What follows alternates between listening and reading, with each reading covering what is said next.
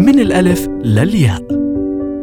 عزيزي الرجل هالحلقة بالذات إلك مخصوص وفيها مليون سؤال استنكاري لاختياراتك الغريبة العجيبة في اختيار شريك الحياة.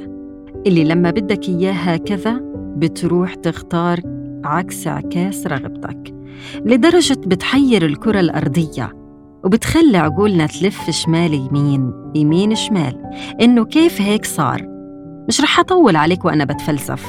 بس عن جد لما ما بدك إياها موظفة ليش بتتزوج وحدة موظفة؟ وبأول فترة من الزواج بتطلب منها تترك الشغل وتقعد في البيت. لما بدك إياها مش موظفة خدها من الأول هيك.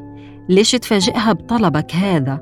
اللي يمكن تخرب عليها حياتها وتحطها في خانة اليك ما بين وظيفتها وما بينك أنت. ولما بدك إياها وحدة ضعيفة يعني سمباتيك ليش من الأساس تاخدها سمينة كل هاد عندك أمل تضعف؟ طيب هي ما عندهاش رغبة ودافعية لتنزل وزنها شو تعمل ساعتها؟ تطلقها؟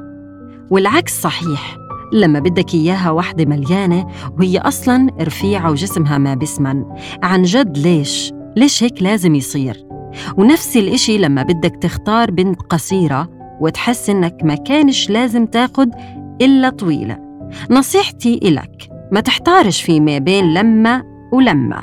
يا بتتأقلم يا بتختاري اللي بدك إياه من الأول. أما خربان بيوت مش ناقصنا.